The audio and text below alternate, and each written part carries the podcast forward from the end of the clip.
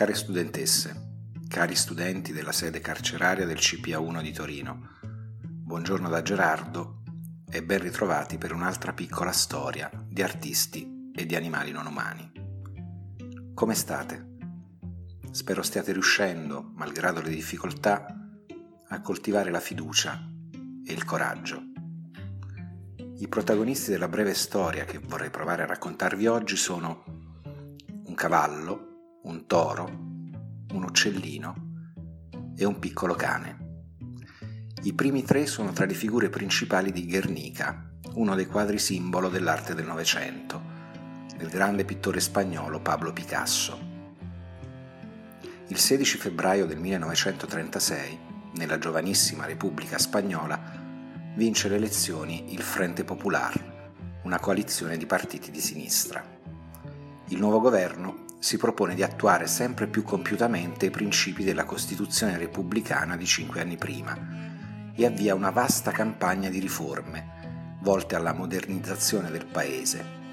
La riforma agraria innanzitutto, con la possibilità di redistribuire terre braccianti e il divieto per i proprietari terrieri di poter licenziare arbitrariamente i propri coloni. Il diritto universale all'istruzione e al lavoro, l'emancipazione delle donne, che con la Repubblica avevano ottenuto il diritto di voto, la separazione tra Chiesa e Stato, eccetera. Riforme che vanno naturalmente a toccare gli interessi, i secolari privilegi, le credenze consolidate delle classi egemoni, dei latifondisti, del clero. La reazione delle forze conservatrici e nazionaliste non si fa purtroppo attendere. Tra il 17 e il 18 luglio del 1936 in un tentativo di colpo di Stato contro il governo legittimo, o per meglio dire contro lo stesso Stato repubblicano, si sollevano in armi le truppe di stanza nel Marocco spagnolo, cappeggiate da quattro generali infedeli, tra i quali Francisco Franco, il sinistro dittatore che per 40 anni terrà poi stretto il popolo spagnolo in una gelida morsa di paura, miseria, arretratezza e l'alzamiento, cioè il golpe militare, scatena una sanguinosa guerra civile tra i nazionales, guidati dai militari nazionalisti, e i repubblicani, che difendono la Costituzione e il governo democraticamente eletto. Aggraveranno la tragedia del conflitto militare stragi, rappresaglie, omicidi politici, vendette personali in ogni singola contrada del paese. In aiuto dei repubblicani giungono da tutto il mondo artisti, intellettuali, sindacalisti, studenti, lavoratori, arruolati nelle cosiddette brigate internazionali. Anche l'Unione Sovietica, seppure in modo spesso ambiguo e opportunista, sostiene fino a un certo punto la causa della sinistra spagnola. Franco e i nazionali possono dal canto loro contare su due decisivi, potentissimi alleati, la Germania nazista di Hitler e l'Italia fascista di Mussolini. La guerra durerà tre lunghi anni, fino alla definitiva sconfitta del fronte repubblicano nell'aprile del 1939. Il 26 aprile del 1937, un lunedì, a Guernica, una piccola città dei Paesi Baschi, è giorno di mercato. Le vie sono affollate di donne, bambini, anziani, animali, la maggior parte degli uomini è invece al fronte. Grandi aerei neri compaiono nel cielo. La legione Condor tedesca e l'aviazione legionaria italiana, per sostenere lo sforzo bellico dei franchisti, per piegare col terrore le province basche, sganciano sulla città inerme circa 40 tonnellate di bombe incendiarie. Dopo due ore di bombardamento incessante, di Guernica non restano che rovine. Tra gli umani si contano 1654 morti, quasi 900 feriti. Nessuno probabilmente si è mai occupato di contare le vittime tra gli animali non umani. All'epoca Pablo Picasso ha 55 anni, vive a Parigi ed è già un artista leggendario. Poco tempo prima le autorità repubblicane gli avevano commissionato un grande murale da esporre nel padiglione spagnolo dell'Esposizione Universale di Parigi. Lo sdegno verso il golpe fascista e la strage di Guernica, la nostalgia per il suo paese straziato dalla guerra, lo ispirano. Gli mettono addosso una specie di febbre. Già il primo maggio, in uno stato che molte testimonianze dell'epoca concordano nel definire di esaltazione furente, il pittore abbozza il primo schizzo. Su un foglietto traccia velocemente, a matita, le figure di una donna che si sporge da una finestra con un lume, di un toro, di un uccellino, di un cavallo. Si tratta del nucleo originario, dell'embrione per così dire, di quello destinato a diventare uno dei dipinti più noti ed ammirati nel mondo. Guernica, appunto. Picasso si rinchiude nel suo studio, al numero 7 di Rue des Grands Augustins. Il lavoro sulla tela inizio l'11 di maggio. Nel mese di giugno il quadro è pronto. È un dipinto gigantesco, oltre 7 metri di lunghezza per 3 metri e mezzo di altezza, in bianco e nero e grigio. Le figure che popolano il quadro sono infine nove quattro donne, un bambino, un soldato, un toro, un uccellino, un cavallo.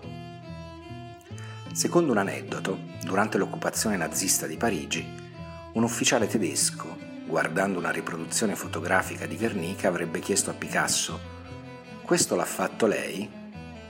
E Picasso No, l'avete fatto voi. Come alcuni capolavori del passato, Guernica ha quasi la struttura di un trittico. È composto cioè di tre parti principali. Partendo da sinistra possiamo osservare un grande toro e una donna che, disperata, tiene tra le braccia il figlioletto morto.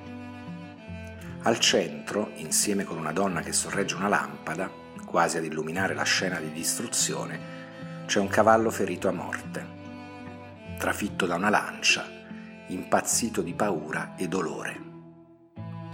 A destra una casa in fiamme e ancora una donna che urla con le braccia protese verso il cielo. Disteso alla base del dipinto, quasi confuso tra le zampe del cavallo e letteralmente fatto a pezzi, c'è il miliziano repubblicano. Nella mano destra impugna ancora una spada, ormai spezzata, inutile ma proprio in quella stessa mano compare come per un miracolo, per un presagio di resistenza, un minuscolo fiore, il solo piccolo elemento di tenerezza, di speranza dell'intero dipinto. Tra il toro e il cavallo, all'altezza delle loro teste, un uccellino, forse una colomba, animale che negli anni 50, proprio a partire da un disegno di Picasso, diventerà simbolo internazionale della pace. Tuttavia l'uccello è solo in minima parte di colore bianco, per lo più si confonde quasi col colore cupo dello sfondo. Si ha l'impressione che gli manchi un'ala, che il suo volo sia spezzato. Ha la testa rivolta verso l'alto, con il becco aperto in un grido o in una disperata ricerca d'aria, di luce. Gli animali non umani, cavalli, asini, muli, cani, sono da sempre sfruttati anche nelle guerre tra umani. E le guerre irrompono nelle stalle così come nelle case, non risparmiando nessuno. Mi pare che in poche opere d'arte, come in Guernica, animali umani e non umani siano trattati con la stessa indifferenziata dignità. Il dolore, la paura di morire, il desiderio disperato di sopravvivere, di respirare, di rivedere il sole, sono esattamente gli stessi, hanno la medesima intensità negli uni come negli altri. Tra vittime innocenti della barbarie, Picasso sembra non voler stabilire gerarchie.